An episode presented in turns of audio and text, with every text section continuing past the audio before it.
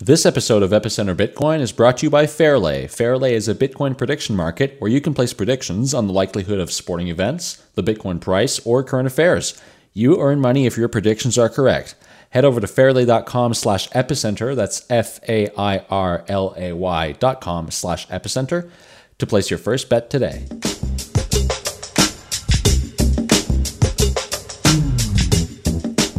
Hello, welcome to Epicenter Bitcoin, the show which talks about the technologies, projects, and startups driving decentralization and the global cryptocurrency revolution.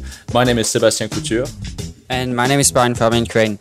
We're here today with Meni Rosenfeld. He's the chairman of the Israeli Bitcoin Association, and he's kind of a very long standing member of the Bitcoin community. So I'm, I'm really excited to have this episode today. I remember at my, uh, I think, first Bitcoin conference, um, I went to dinner with Meni Rosenfeld and Adam Back, which was pretty great because I think they're both uh, two tremendously uh, smart and knowledgeable people about Bitcoin. So it was a great way to like hear all these, have a lot of interesting conversations. So I've been so since we started this podcast, I always wanted to have Meni on at some point. So I'm, I'm excited that's happening now, and there is a lot of really interesting topics uh, we'll get to talk about. So uh, thanks for joining us today, Meni. Sure, no problem. Glad to be here. So we're going to talk a lot about mining today. Uh, Meni's done a lot of work with mining pools uh, and especially kind of the thinking through the fundamental uh, theoretical aspects, the, the game theoretic aspects of that. Uh, we're also going to talk about Israel, his work there. Um, but perhaps, uh, can you give to those who don't know you uh, some introduction about about your background? sure thing. So, like you already said, my name is Meni Rosenfeld. So I'm I live in Israel. I was I was I was born in Haifa, and uh, I studied for a master's degree in mathematics in the Weizmann Institute of Science. I did work on machine learning, specifically semi-supervised learning, under the supervision of Dr. Boaz Nadler. And uh, after I finished my uh, degree, I started working as the head of algorithms research in a startup company called SimilarWeb, which uh, is involved with analyzing web traffic and uh, figuring out which websites are similar to others and uh, offering an analytics platform to analyzing the traffic that each website gets. So uh, I started uh, working in SimilarWeb in August 2009, and uh, about a year and a half later, um, in March 2011, I heard about Bitcoin, and uh, it didn't take a lot of time since the moment I heard about Bitcoin until I was no longer the head of research at, SimilarWeb.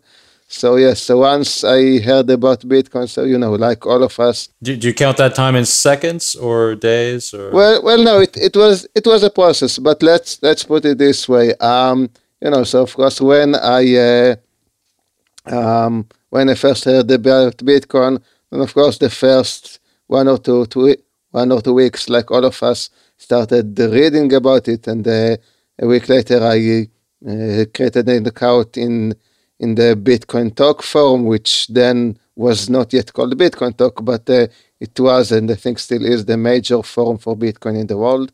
So I started writing there, and of course learned uh, much more about Bitcoin in the process. So uh, you know, I had, uh, you know, it even in the beginning, I had some thoughts about what I want to do with Bitcoin, and I have I have had several ideas. But uh, by April, which was one month later, I uh, started to think about what I could do to make Bitcoin more successful in Israel. And what I thought is that if people had an easy way to buy and sell Bitcoins, then adoption will be much greater because I, I was thinking mostly about businesses that uh, would consider accepting Bitcoin, but they are worried that maybe then they won't have anything to do with those Bitcoins. So I wanted them to have the option to sell Bitcoins if they so choose. So, uh, so, I so kind of like a BitPay, like a BitPay uh, payment processor. Yeah, well, yeah. I mean, uh, Yes, okay. Well, that's actually a, maybe a more advanced uh, stage because, you know, BitPay is really good with, you know, the integration and making it seamless. At the time, yeah. I didn't really, uh, you know, consider making it seamless. I just wanted to, the option to be out there, yeah? So the, so that people will know that bitcoins are valuable, that they're not stuck with some play money that uh, nobody will want, or them to see that yeah, there is an actual value for bitcoins that they can sell it at any time, and actually the the mere fact that they know they can sell it can itself make them less uh, likely to sell it because they there's no rush, right? It's uh, they understand that Bitcoin is not like a hot potato they need to get rid of. So um, so yeah, so by the middle of April 2011, I uh, I figured out that yeah, okay, let's let's do this. You know, I didn't I didn't know anything about starting a business. I didn't ask anyone. It just and and I also you know um like I said, I'm I'm a mathematician. I not really do much software development. I you know I did I do it as a hobby, but not really anything professional. So uh, so you know so I wanted to mm, create a website for this service. So um you know I learned the PHP that I need in order to do this, and you know didn't ask anyone. I just registered the domain, put up a site, and uh, posted on the Bitcoin Talk forum. Yeah, okay, I'm buying selling bitcoins in Israel. Uh, you know, come come and see me. So, uh, and what was the startup called?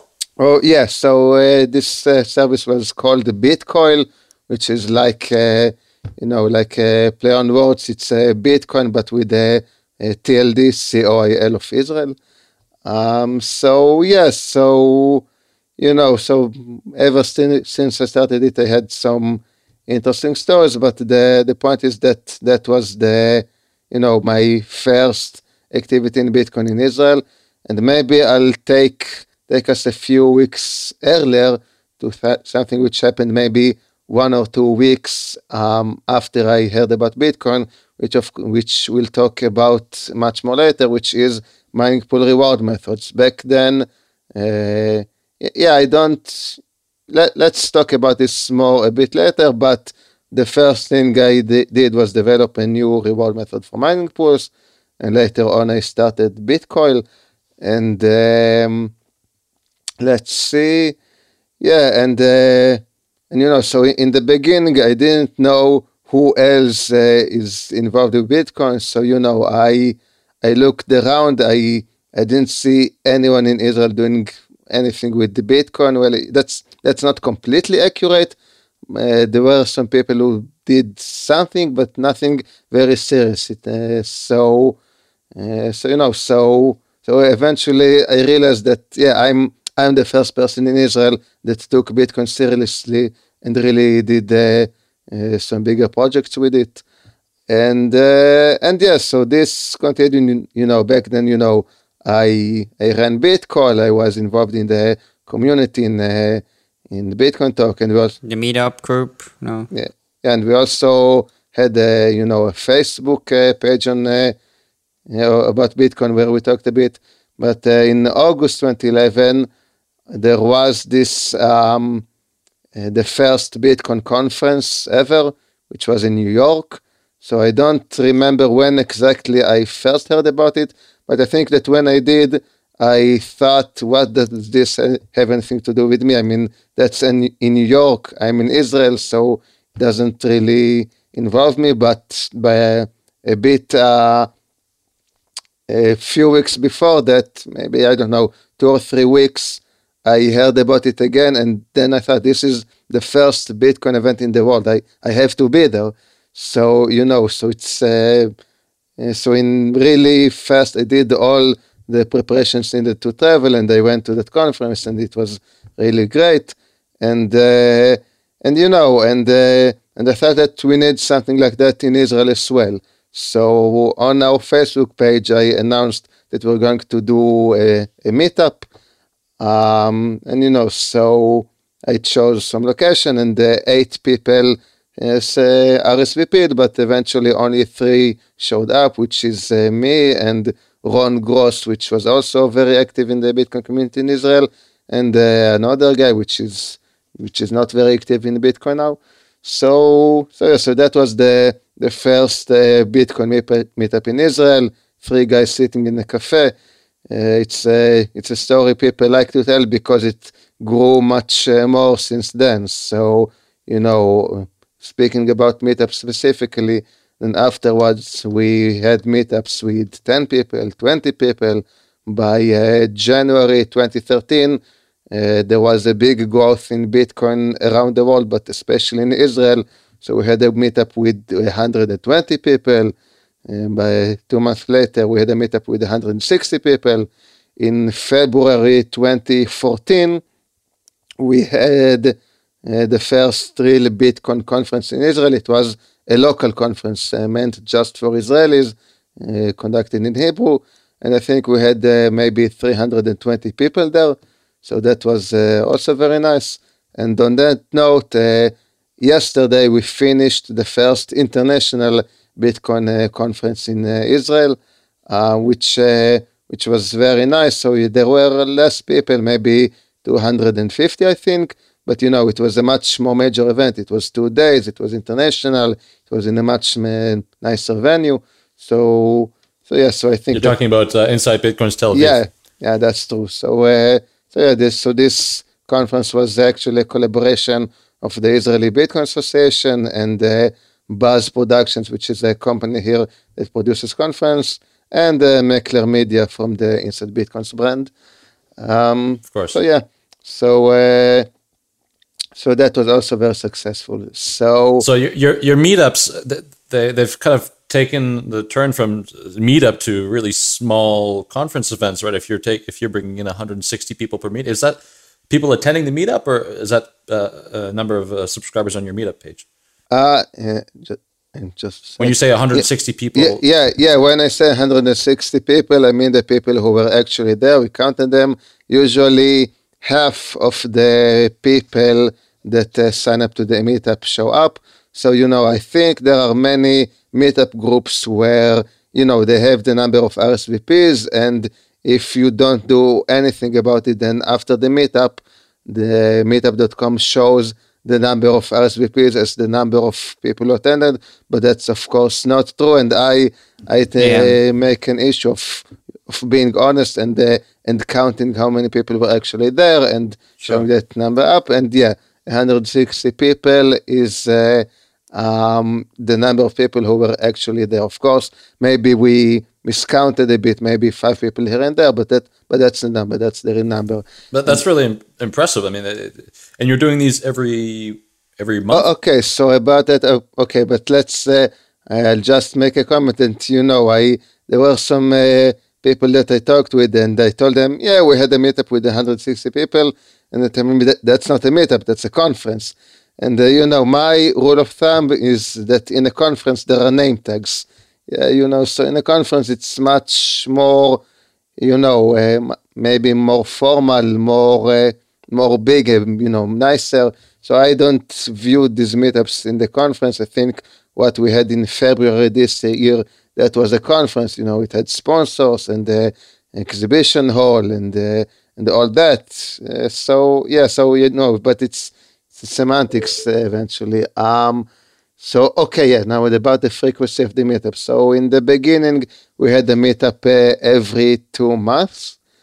Um, now, but uh, lately we switch formats. You know, so we have you know a big conference about every half a year, but these uh, bi-monthly meetups we're not doing that. Instead, we're doing bi-weekly lectures because you know the the meetup that we had, for example, in March 2013 with 160 people, it was a lot of work to do. Yeah, it was. It had it had lectures. It had an agenda. It has a lot of you know logistics and so on.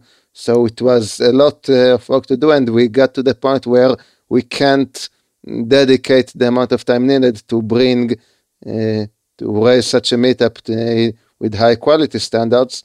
So we did, uh, you know, so we did something which is a bit easier. So what we're doing now, every two weeks, we hold a meetup dedicated to one lecture on one specific topic.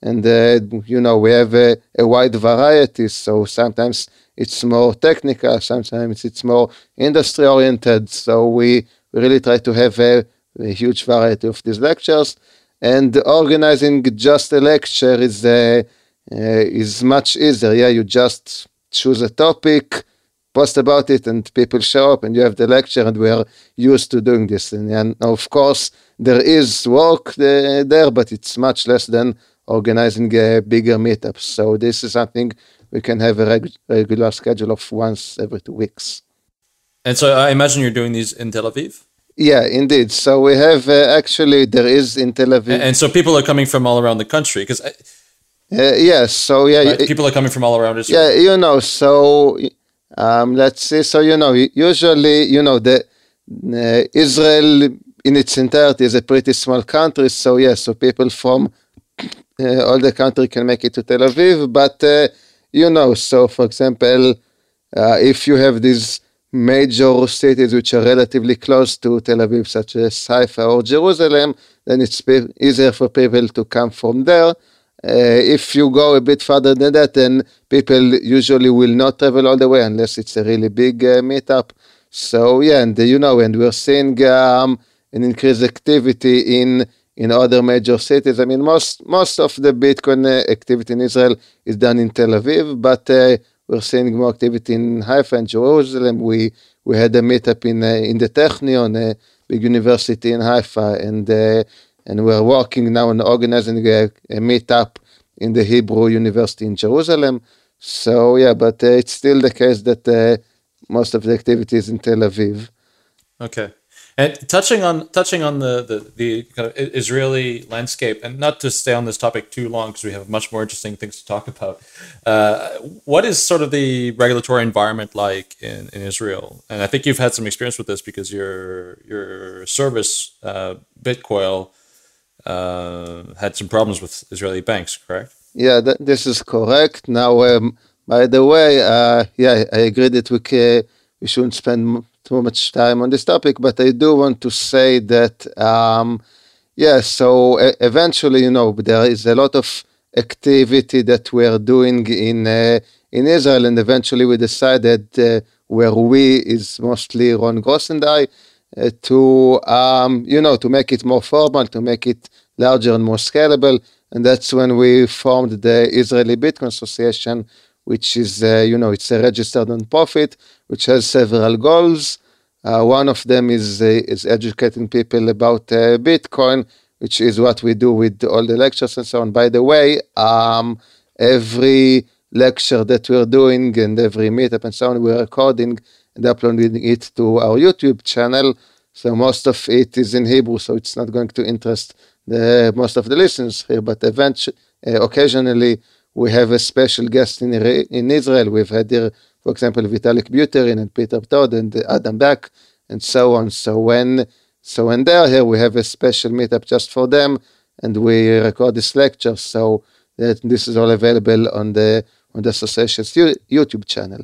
Now, yes, yeah, so another goal relates to what you said, which is working with the government and the authorities to generate a more uh, Bitcoin friendly regulation. So the situation right now is that um, there are no official policies from the authorities regarding Bitcoin, unlike what we saw in the US, that FinCEN had something to say about it and the IRS had something to say about it. In Israel, there are no official guidelines. There are some statements, for example, um, eight months ago, the Bank of Israel, together with some other uh, agencies, published, you know, a kind of warning, you know, detailing all of the risks that uh, Bitcoin are involved. So, you know, so like a caveat emptor. And, you know, it created a lot of buzz. And right now, there's also a lot of buzz about something which is not an official statement by, by the Bank of Israel, but it is a research paper uh, conducted in cooperation with one with, uh, with with a member of the research department of the Bank of Israel. So, uh, and this paper mostly explores the potential of Bitcoin.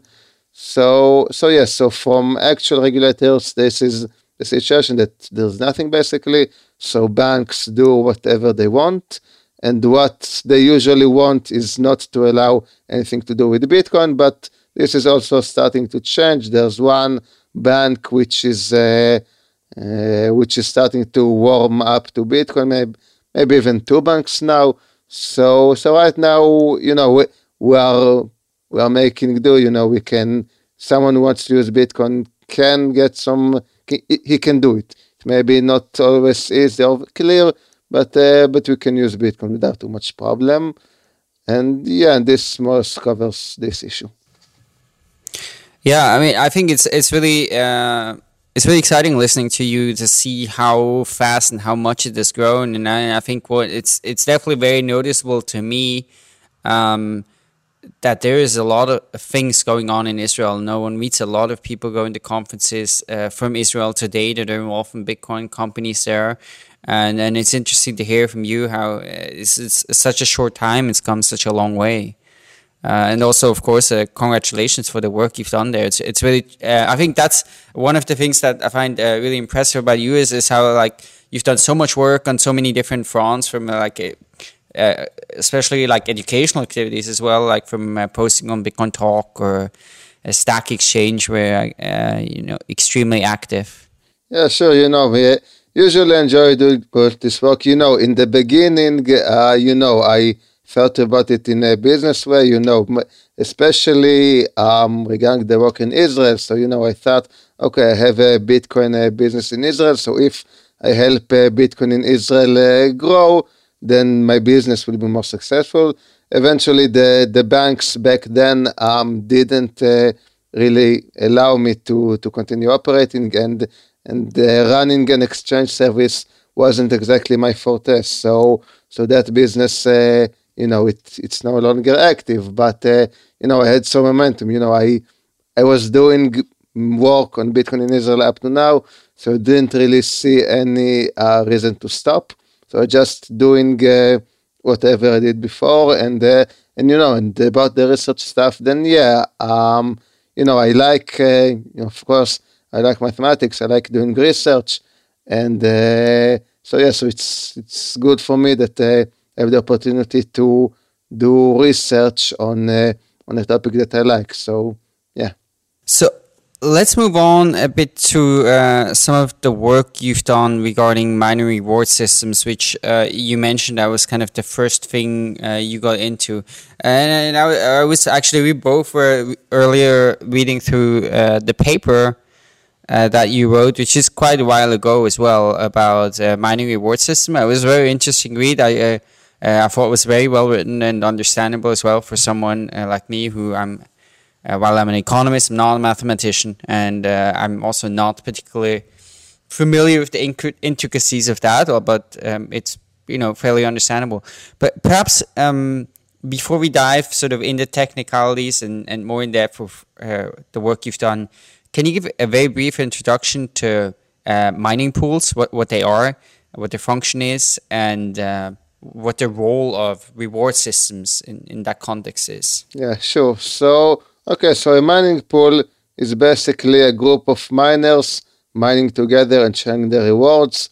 Um, I, I, I hope I don't have to explain too much what mining is. If, if you want, I can do that. But no, I think that's okay. yeah, yeah, okay. So assuming there is mining, it turns out that small miners who have like like a small mining equipment and they try to mine, if they mine in their on their own, they will have a lot of what is called variance. So, for example, if I have like, I don't know, one terahash per second, and I look at the difficulty and so on and calculate, and uh, I find out that I will get, I don't know, a $100 per day for mining, I will not actually get a $100. So, on most days, I will not get anything at all.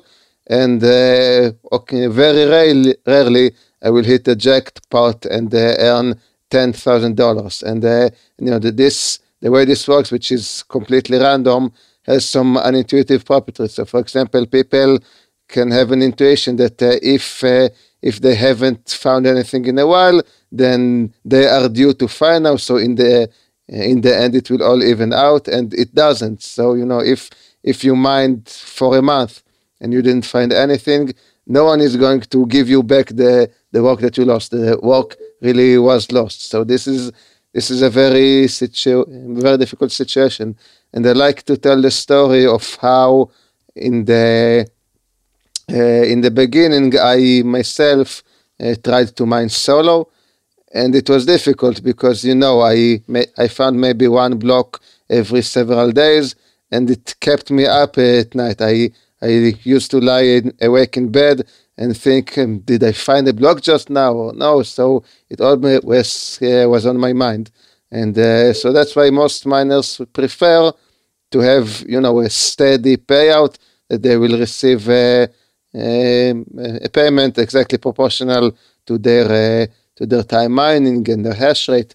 And this is what Mining Pool introduces. Exactly, it, yeah. It, reduces that variance, and so you have a regular payout based on your share. Exactly, yes. So, uh, you know, you can mathematically calculate exactly how it all works out, but uh, eventually, yeah, a Mining Pool can allow you to have a much more steady payment.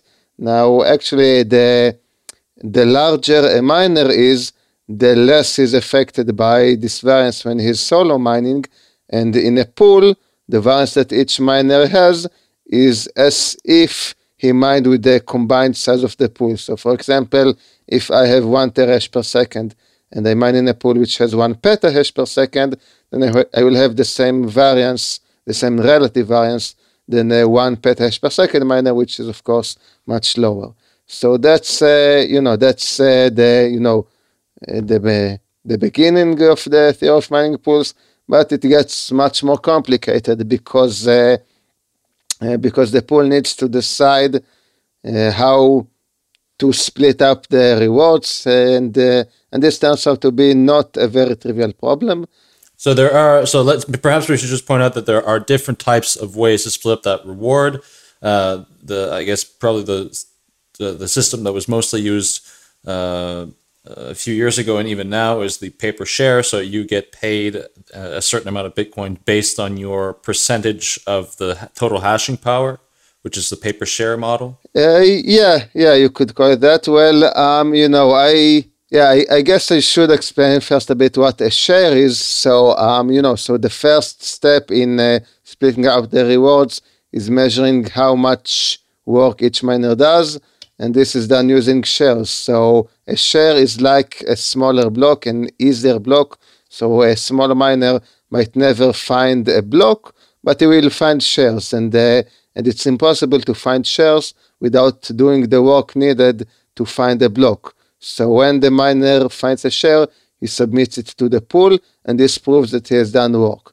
So this is the first step. The second step is to figure out what to do with that. So yeah, so in the pay per share uh, method, which I'm not sure if it has been the most popular, but it is uh, it is an important method. So the the pool's operator simply pays out the miner for every share that the miner finds. So this is uh, in, in theory the best method for the miner because he has no variance at all. He has no risk. It's all very simple. It just uh, sends shares and gets payments. Very good for the miner. However, it's not so good for the operator because the operator needs to pay the miners whether they find blocks or not. So if the, the pool finds a lot of blocks, then that's great. The operator gets to keep all of the rewards.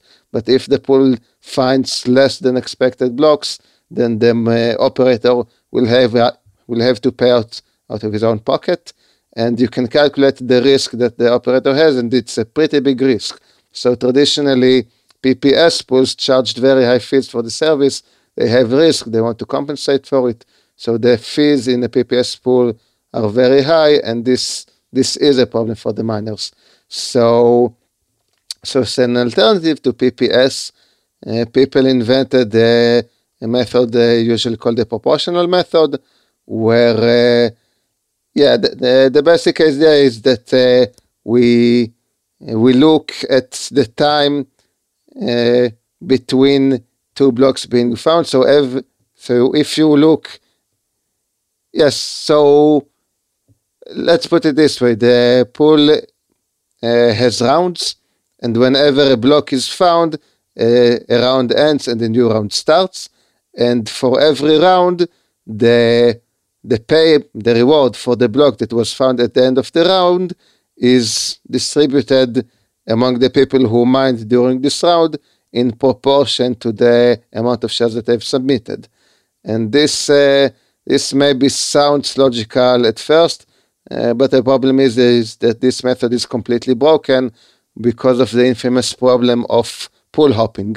So a pool hopping basically means that in a pool that uses the proportional method, sometimes are better to mine than others. Yet There are some times when I can mine and the, eh, the expected amount I will get for every share is more than, than what it should be. So what uh, people uh, can do is to mine in the pool whenever it's profitable and uh, um, and when it's not profitable, mine solo or go to another pool.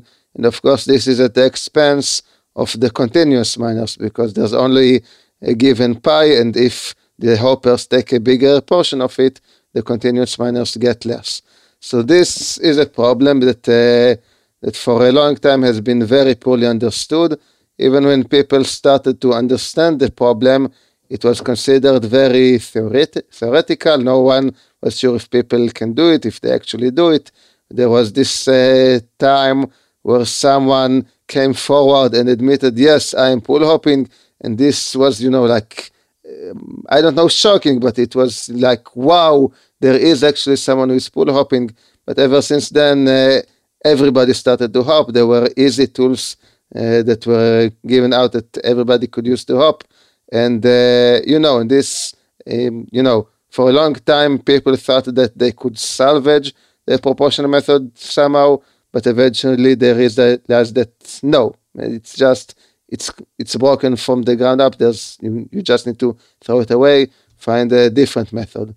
And uh, around that time, um, shortly before I started uh, uh, being involved with Bitcoin, there was this guy called Raulo, which uh, invented a, a, a different uh, method, which was uh, first used by Slush's pool, which is why I just call it Slush's method, which uh, um, you know, which has you know, it was built in a specific way, which resists pull hopping. um, you know, I don't want to go into all the details, but the basic idea is that every the value of every share that the miner submits decays over time. So if I if I submit a share now, but the block will be found a long time in the future, I will get much less for it. So this was the the right uh, direction to go in, but the the method wasn't complete. There it was still somewhat hoppable, and there are uh, there were other issues. It was not very you know mathematically rigorous. So I uh, I looked at it and uh, you know you know thought what could be done about it. And uh, after enough thinking, I came up with a method which um, which is completely hopping proof. And uh, you know it had uh, specific trade-offs, but uh, I I believe that you know that hopping proof, uh, no, that hoppability is the worst thing that could, that could happen and if you, if you have to sacrifice some other performance parameters, then this is uh, this is still worth it. So um, you know, so in the beginning, um, you know, I offered this method to Slush, uh, and he said he's interested, but he didn't really have time to uh, to do anything about it. Eventually, I wrote uh, a post about it, and a few pools adopted it. Um, and yeah, and this is this is similar in many ways to Slush's method, but it just makes a few things more accurate. Um, and yes, so mm, yeah, and, and back then I've done some uh, you know some more theoretical research about it. Um, you know, I uh, I found out that in a way the by, by the way this method was eventually named it the geometric method so I proved that under certain assumptions, the geometric method is the only hopping proof method. But uh, eventually, I came to realize that um, that these uh, assumptions, you know, can be relaxed, and you can find the methods which are uh, better than uh, the geometric method. So you know, there were a few uh, other methods. So right now, the the most popular method, which is hopping proof, is PPLNS. And yeah, that's where, so when I started writing a paper that simply covers all of the different reward methods and uh, analyzes them. And, uh, and yeah, that's, I think, still a useful resource for, um, for all of the classical uh, mining pool methods. If we have some time, I will talk about the, uh, the newer age of reward methods. So, but any questions so far? So yeah, well, I'd like to go into uh, maybe perhaps explain a bit more what the double geometric method is, how it works in comparison to the other methods that we described, and also talk about the, sort of the general landscape of mining and how it's been evolving uh, towards these sort of uh, more just uh, methods where you can't cheat uh, in just a minute. But before we do that, we'd like to uh, take a second to talk about Fairlay. Of course, Fairlay is a Bitcoin prediction market where you can place predictions on the likelihood of sporting events, the Bitcoin price, or uh, current affairs. And if you bet correctly, you earn money. And so, uh, Brian, can you perhaps explain how a Bitcoin uh, prediction market works? So, the main difference between a traditional prediction market uh, and uh, something like Fairlay is that you don't like bet or you don't take a position against the house or the company, but it's a marketplace. So essentially, there's always a counterparty on the other side, and Fairlay is just sort of a middleman and to take a small fee. So that uh, can be a lot more efficient and can be a lot cheaper and fair, especially if you have a if you have a good volume. Um, now, what's also interesting is to think a bit about use cases and um, the today's bet, uh, the the one we wanted to point out was on the Bitcoin difficulty. Now I'm I'm trying to pull this up here. Um, just one second. So, for example, there's a bet that the Bitcoin difficulty is going to be higher than 75 um, billion. Is that B for billion? Meni you would know. Uh, yeah, yeah, it sounds uh, about that. Yeah. I think so, yeah. By the end of the year. Now it's it's kind of interesting to think a bit like why would one um, take a position on a prediction like that? And of course, there could be uh, simply a gambling thing, right? You, you could do this for fun because you think oh, it may be fun or not. But you can also say instead of, for example, buying mining hardware, which in a sense is a bet that the difficulty is not going to rise too much because if it rises too much, your hardware is going to lose all its value. You could say, oh, I'm going to bet that the difficulty is not going to go too high. So you can take a position against that. Or if you already have hardware, it is a way to hedge. So there are all those different ways of um, thinking about predictions, which is kind of interesting. Uh, and, and these different use cases. You know, I think uh, prediction market are great. You know, in the broader economy, economics perspective, predictions market are a way to for the whole market to get information about specific uh, things by you know by rewarding people who generate accurate, accurate predictions. So and yeah this this information that the prediction market generates um, can be useful when people make decisions and they can plan the economy more effect- effectively. So we wish Fairlay the most success. Now specifically you know but in order to really be useful the the thing that you bet on should be actionable. So a bet on whether the difficulty will be higher or lower than some amount, I don't think that's a very effective way. The, the information you get from it um, doesn't really influence much decisions because it's you know it's it's an incomplete bet. You know the when people need to decide whether to invest in mining equipment, then the, it's not enough for them a binary prediction difficulty will be higher than that. I mean, what they want to know is what will be the integral of the ratio between the Bitcoin price and the mm, difficulty yeah. from now to infinity. So you know, so if you do something about that, then you know it it becomes a certain of a commoditized uh, mining contract, which is similar to what I tried to do with uh, pure mining, which was uh, uh the first uh, deterministic mining bond that uh, I issued on GLBSE back when uh, GLBSE was a thing. So so yeah, so I think there's a lot of interesting things there, but uh, but yeah, specifically a bit about the difficulty is I I don't see the value in that. Well, if you'd like to bet on the on the difficulty uh, level being at 75 billion by the end of the year, you can definitely do that by going to fairlay.com slash epicenter. That's F A I R L A Y dot com slash epicenter. Sign up, deposit some money, and give it a try. And we want to thank Fairlay for uh, their support of Epicenter Bitcoin. Absolutely. Thanks so much. Now, um, let's uh, dive back into the topics. And, and I would suggest, since uh, we're already 40 minutes in, uh, that we don't spend too much time more uh, to speak, speak about the specific uh, reminding reward schemes but we talk a bit more about maybe the broader picture of um, Bitcoin mining. Yeah, yeah, okay. So yeah, so I'll just briefly mention that DGM or double geometric method is one of the methods I invented. It's pretty complicated so far. I don't think any pool operator managed to implement it without me, you know, sitting with them and explaining exactly what uh, uh, they need to do. So, you know, at, back at the time, um, I thought that DGM was worth the effort. But right now, you know, I think uh, we have bigger fish to fry. And also, you know, people are using PPLNS and uh, uh, and you know, a little knowledge is dangerous. So people think that they understand PPLNS, so they implement it the way they think uh, is right, and it's not exactly accurate, which I used to be a bit annoyed with at the time. But now, I think um, we uh, we have bigger fish to fry.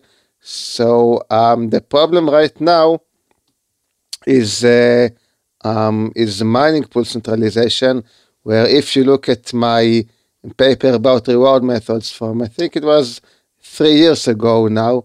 Um, so you know all of the methods that appear there have a certain uh, aspect um, that uh, you know they uh, with these methods size does matter. The big the bigger a pool is, the more performance it can offer to its miners. So this causes a centralization problem. So you know, you if you have one pool that is slightly bigger than the others, then all the miners will start flocking to it until it gets bigger and bigger, and eventually there's just the one pool where everyone mines, and they are unable to mine anywhere else because all the other pools are so small and offer such bad performance that it simply makes no sense to um, to mine there. They think this is exactly what we saw um, with the with gigahash.io that reached the majority of the network hash rate a while ago. So simply because it was so big, every miner which is not completely altruistic simply mine there rather than anyone anywhere else because the variance you would have mining for that pool was much lower than uh, other pools. So this is a problem all of the classical reward methods have, which is now, which is why right now I'm focusing more on on new frameworks for reward methods. So there are actually two ways um, to to combat decentralization. So one of them, which I think I suggested two years ago, is that miners should mine in multiple pools simultaneously. So for example, if there are 10 pools, then I as a miner split my hash rate and uh, spend a little mm. bit in each.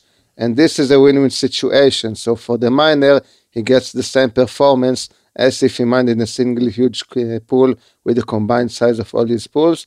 And for the network, this is much healthier because the miner maintains the status quo. He doesn't give more power to the pool which is already the most powerful, but he keeps the same distribution was before. So pools can compete on their merits rather than who managed to get bigger uh, sooner.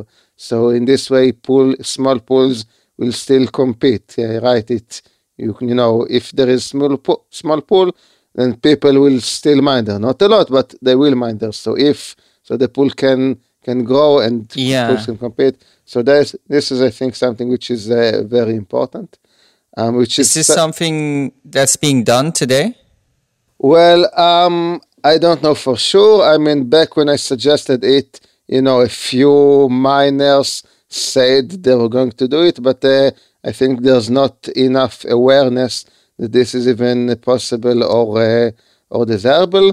But uh, I think the even bigger problem with that is that pools aren't a commodity. So you know, uh, even if someone creates a software client where which the miner installs and knows how to um, uh, to mine in several pools simultaneously, the user can't just tell this client, okay, mine for the 30 best pools and uh, and uh, and so on. So you know the user actually has to go to every pool's website and uh, sign up for an account and log in and so on.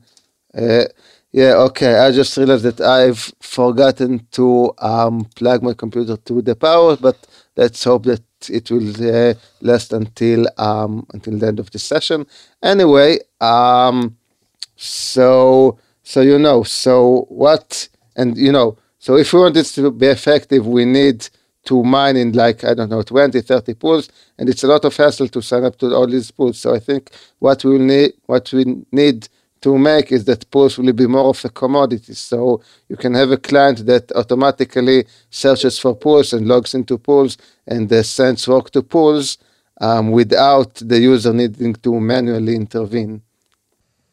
So, so do you think this is going to be the way this problem will be solved? I mean, I mean, uh, your solution does make sense to me, right? It, it, it makes sense to me that this would uh, address the mining centralization issue. Of course, you, you're totally right to point out it's also an overhead, and it very much seems to be the case that miners are, you know, until something really wrong happens uh, nobody really sees the incentive to do something, and I think you have this sort of public good uh, situation where you think, oh, the, the other the other people are probably going to do something if it's really bad, so so I will just stay put and do the easiest, most convenient thing, and uh, this is obviously not it. So, do you think um, the mining centralization issue will be solved? Do you think it's going to be something like that, where you'd say you try to split up mining power among many pools, or is it going to be something uh, radically different that will address this issue? Yeah. So first, I want to say one more thing that um, you know actually um, you know the what I described just now is simple, but you know it's not enough. So what I'm mostly advocating right now is something which I call multi PPS which is based on the same idea of mining in multiple pools simultaneously, but it's a bit, uh, you know, once we make it happen, it will be much more uh, powerful, but it requires more work to do. So, like I said, right now, multi PPS is what I'm focusing on. You know, you can uh, it, currently this method exists mostly as a post on the Bitcoin Talk forum. So anyone who's interested can look it up.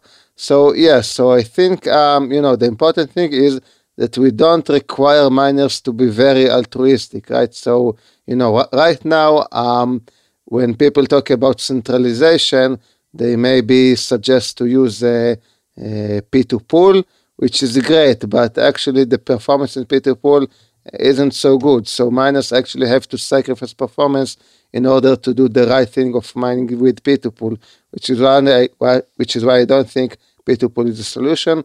Whereas in my in my suggestion, then yeah, maybe there's a bit more effort where the miner needs to switch to a new method. But once he does, he actually gets better performance than he does right now. So we can we do not have to assume that miners are altruistic. Um, and uh, so yeah, so that's about that. So I think really um, this is what mining will uh, look like. However, it should be emphasized that this only solves the problem of mining pool centralization. If we have a lot of miners and we don't want them to create a pool which is too big, then the multi-PPS is great. However, it doesn't do anything about uh, huge mining farms which enjoy economies yeah, of scale. Data centers that hold, yeah. Yeah. So, um, so yeah, so it doesn't do anything about that, but I don't think this is really a big problem because, you know, big, uh, big companies have a lot of overhead. I think it's possible for at home miners to compete. You know, miners at home don't really enjoy these economies of scale, but you know, they, they are more efficient. They can utilize their existing infrastructure and they can mine for other purposes than just pure profit. You know, it's interesting. It's, uh, you know, it's cool. So, and they also are less risk averse, right? You know, a big company doesn't want to lose, but uh, a small miner, small user can, you know, he, he can take this trick. So, so I think uh, we, you know, so the mining farms issue exists. I don't think it's a huge problem, and therefore it's nice that if you can solve the mining pool centralization problem. So you think there is a future for uh, home mining uh, for individual miners that just uh, that uh, maybe some economic uh, downsides they have in terms of having smaller scale, uh, maybe not professional cooling facilities, etc., will be outweighed by other advantages they have, as in perhaps free uh, electricity from uh, using, uh, you know, using some sort of uh, heat that's generated from uh, something else? Yeah, or, um, yeah. There are a lot of options there. I mean, yes. Yeah, so, for example, especially users that live in uh, cold countries, they might have, uh, you know, they can salvage some of the electricity cost by using it as heat instead of a normal heater. You know, the, the effectiveness of this is not uh, is not great, but um, but yeah, it's still something that will happen. It will help them compete. So I think we will see a combination of uh, you know huge mining farms which are built in places which are cold and where electricity is cheap. I think we will have uh, you know small businesses that do mining which may enjoy some economies of scale and are a bit more uh, have a bit less overhead than big companies. And I think we will also have uh, small miners. So all of these will uh, uh, be together. So I don't think any one entity will reach a, a huge percentage of the network hash rate.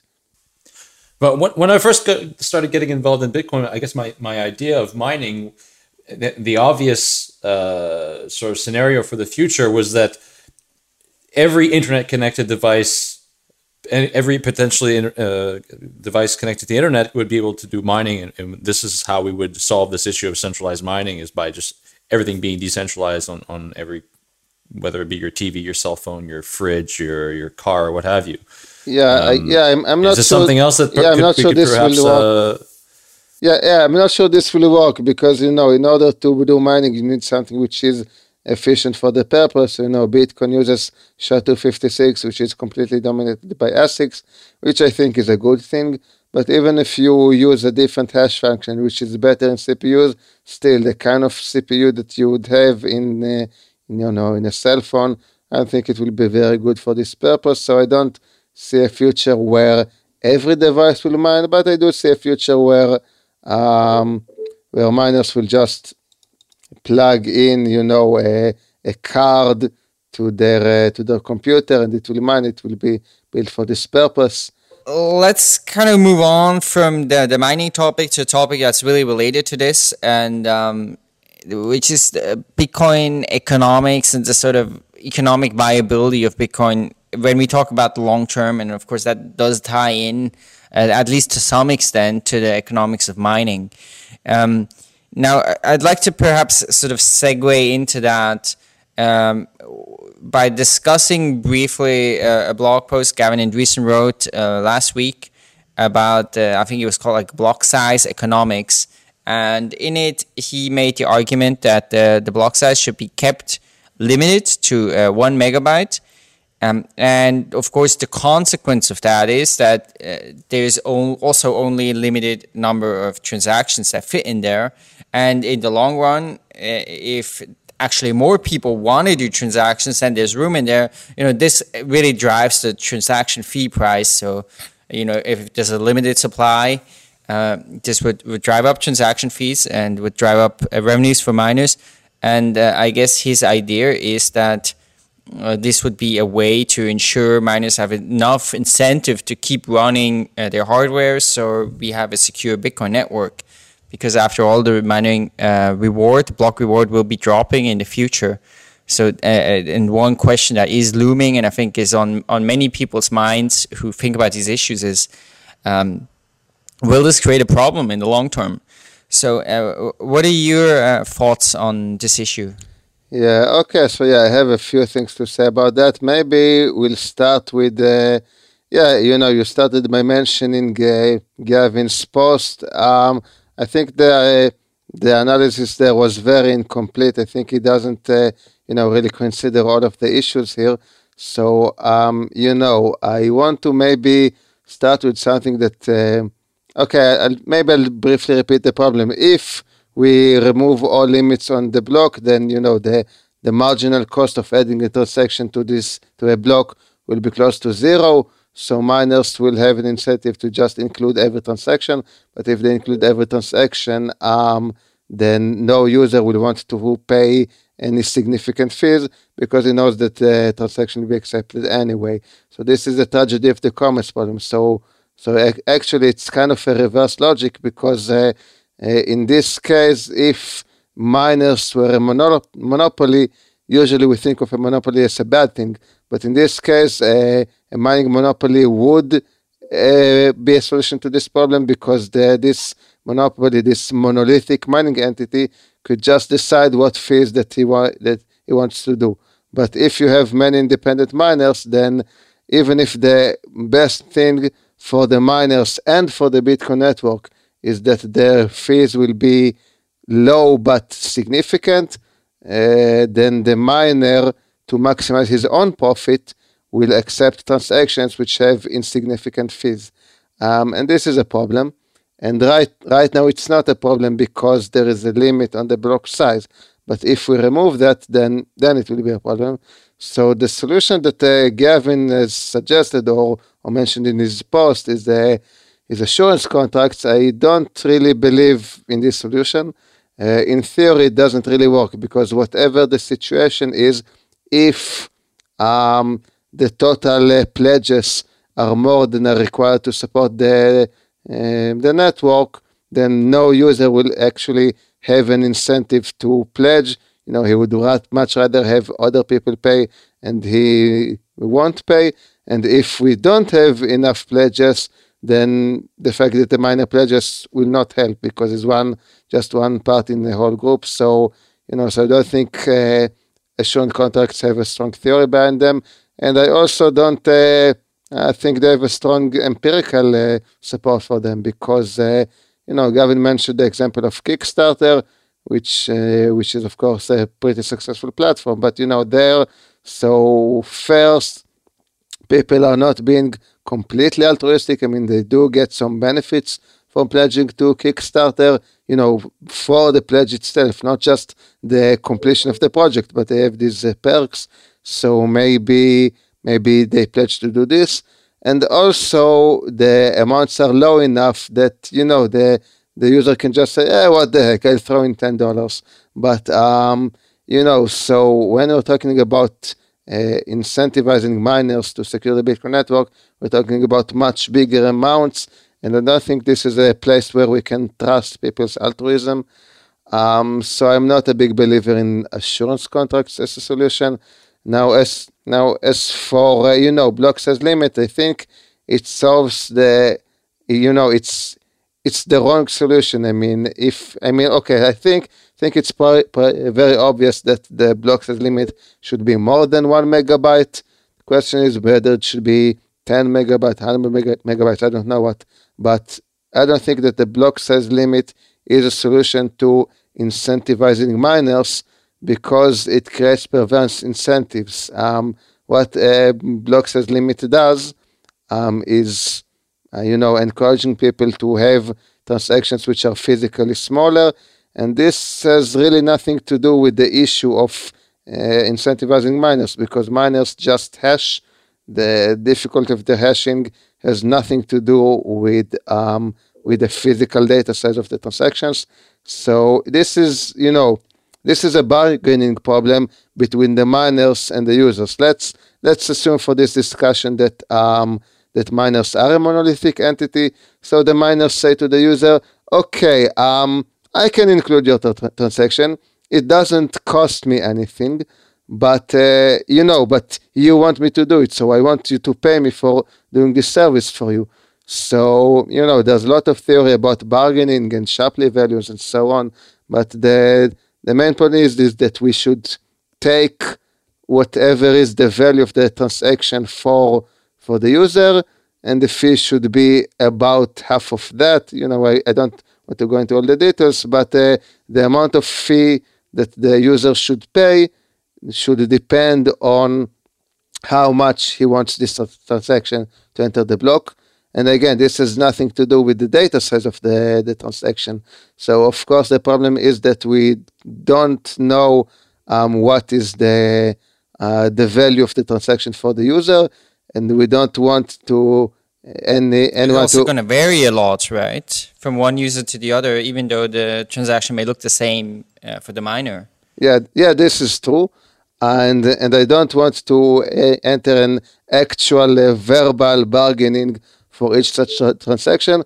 However, I I do believe that the you know uh, the amount of Bitcoin sent in a transaction is a pretty good proxy. I mean, it's of course not accurate at all, but I think that um, uh, you know someone who you know in in quantitative matters, not in you know emotional matters. I mean, if if I send someone a milli Bitcoin, then maybe emotionally this transaction means a lot to me. But you know, if, if it probably means that you know economically it's not very important. So I think someone who sends a million bitcoins will probably be willing to pay higher fees than someone who sends a milli bitcoin. Which, so I think that the value of the transaction, the amount sent, is a good proxy to you know how much this transaction is worth. Which is why I think a percentage fee on the value of a transaction is a, is a good thing to have. Of course, it has this it has issues, and you know you don't know how. But not not a fixed percentage fee. Oh, oh, so oh, okay, so um, okay, so because then we just start getting into the same type of model that we have now, where you want to send large amounts of money over bank transfer, and that costs. Oh, that's yes, really interesting that you're saying that. I've never heard someone uh, propose that before. Yeah. Of course, it makes some sense, right? That's how uh, all payment systems work yeah. today. I mean, I think in uh, yes. all or at least the vast majority. Yeah, yeah, so I want to add a few more things that uh, yeah. so yeah, I, I think that when we talk about a percentage uh, amount, then you know it also depends how much we're talking about exactly, right? So Sebastian mentioned that right now we pay very high fees, so you know we can pay a percentage fee which is not very high. I mean, what I have in mind is maybe zero zero point one percent or maybe even less than that. So it's it would be better. I, I should also add that, um, uh, you know, uh, something which is like that, but is a bit different, is to, if now we have a cap on the amount of data that can go into a block, I think we could also have a cap on the amount of value transferred in the block. Of course, it will have to be some fairly large amount, but what will happen if we place uh, this cap? Then miners will uh, automatically be incentivized to charge a certain percentage fee, right? So for X, for every um, transaction the miner wants to put into the block, then he knows that on one hand he gets some fee, and on the other hand it costs him some space in the block. So the equilibrium here is that there will be a percentage fee. So you know we could either have a you know hard coded transaction fee part of the protocol, or we can have a cap on the block size. You know, the, it it will result in similar results, but uh, uh, but you know the the block cap size is maybe a bit more dynamic. We don't really have to set the exact fee. We will let the miners decide and the users how much fee it's worth it for them. So, so how do you think that would happen? Would there be some sort of a consensus that this is because it seems to me that these are uh, dramatic changes that would be very, very difficult to get um, a consensus on. I mean, I think especially the one where you talk about the percentage fee or limiting the amount of bitcoins that can be in a block. When you talk about block size, I guess that's already in discussion anyway, and will probably have to change. Yeah.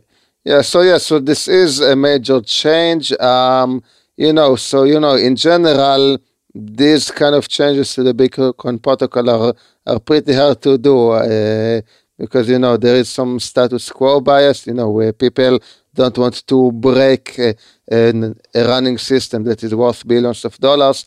But you know, I think eventually, um, you know, I think we need to start warming up to to suggestions like this because you know this whole thing will be relevant years from now where um, where the new bitcoins created will be much lower. I mean, right now we don't have to worry about incentivizing miners because you have this built-in inflation, which I think more than enough incentivizes miners. So this is a problem for maybe 10 years from now. So I think we should uh, right now start the dialogue about this and maybe eventually, um, uh, you know, start thinking about making this change. You know, so for example, um, you know, actually, you if the same applies to several issues. So, for example, if you look at the cost of a transaction, it has several factors. So you have the cost of storing it and uh, propagating it. Uh, and if we want to keep this cost down, we need to put a cap on the data of data size of the block.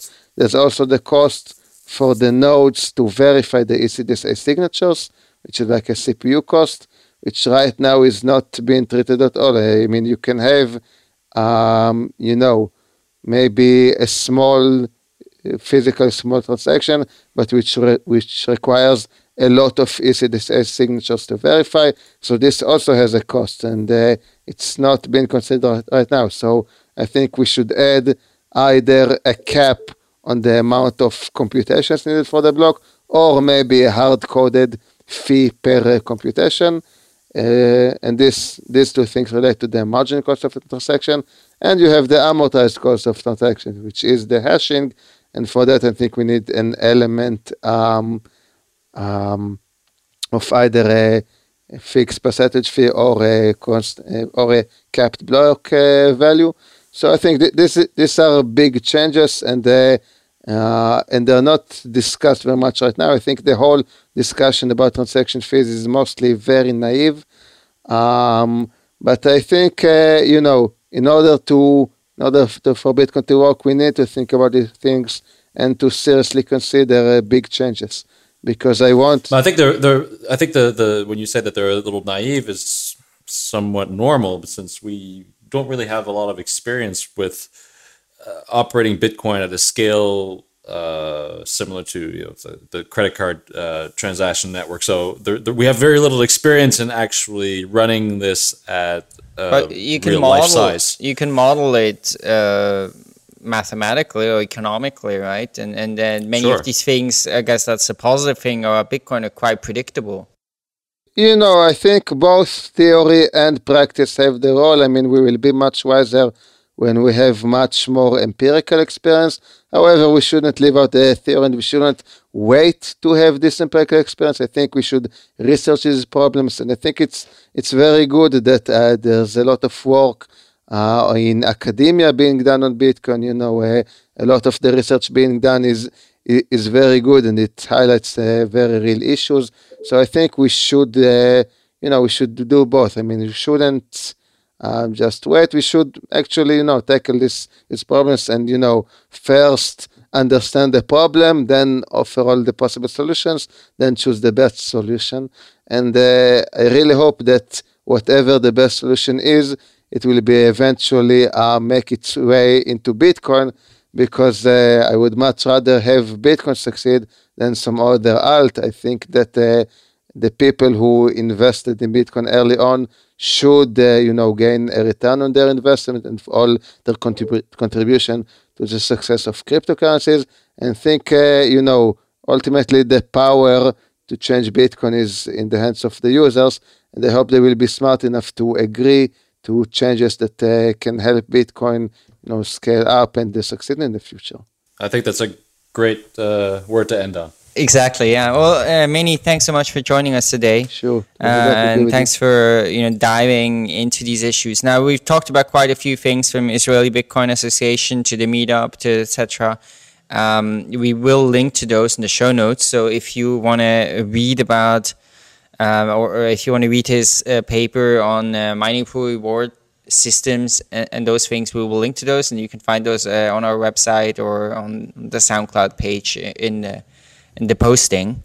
I just want to say I, I also really enjoyed talking about these things, and it, it, we don't really get to talk about the really go in depth and technical uh, topics very often. I find Brian, I don't know if you'll agree, um, especially lately, and uh, it, it was interesting to to do the research for this and. I guess perhaps uh, realize that uh, a lot of these topics um, I'm not very fluent in them. So personally, I thought it was very uh, enriching and uh, to uh, to do the research uh, and then to have you on to discuss them. Sure, thank yeah, you. Absolutely, yeah. And yeah. and I think you you're very right in pointing out that these are issues that are sort of far away because we have this block reward because at the moment still Bitcoin is barely used economically, right? Few people are actually using it to to pay for things. So these are all sort of issues that are on the horizon, but it's really important that we uh, think about those today. Um, yeah. Yeah. And, and and the challenge will certainly be. I think you are also very right in pointing that out that it it is possible in my eyes that we will see the right solution, but that it will not be possible, like consensus to move to the right solution. So that's definitely a danger in Bitcoin. Uh, hopefully that won't be, happen, but uh, it's something uh, danger we have to be aware of.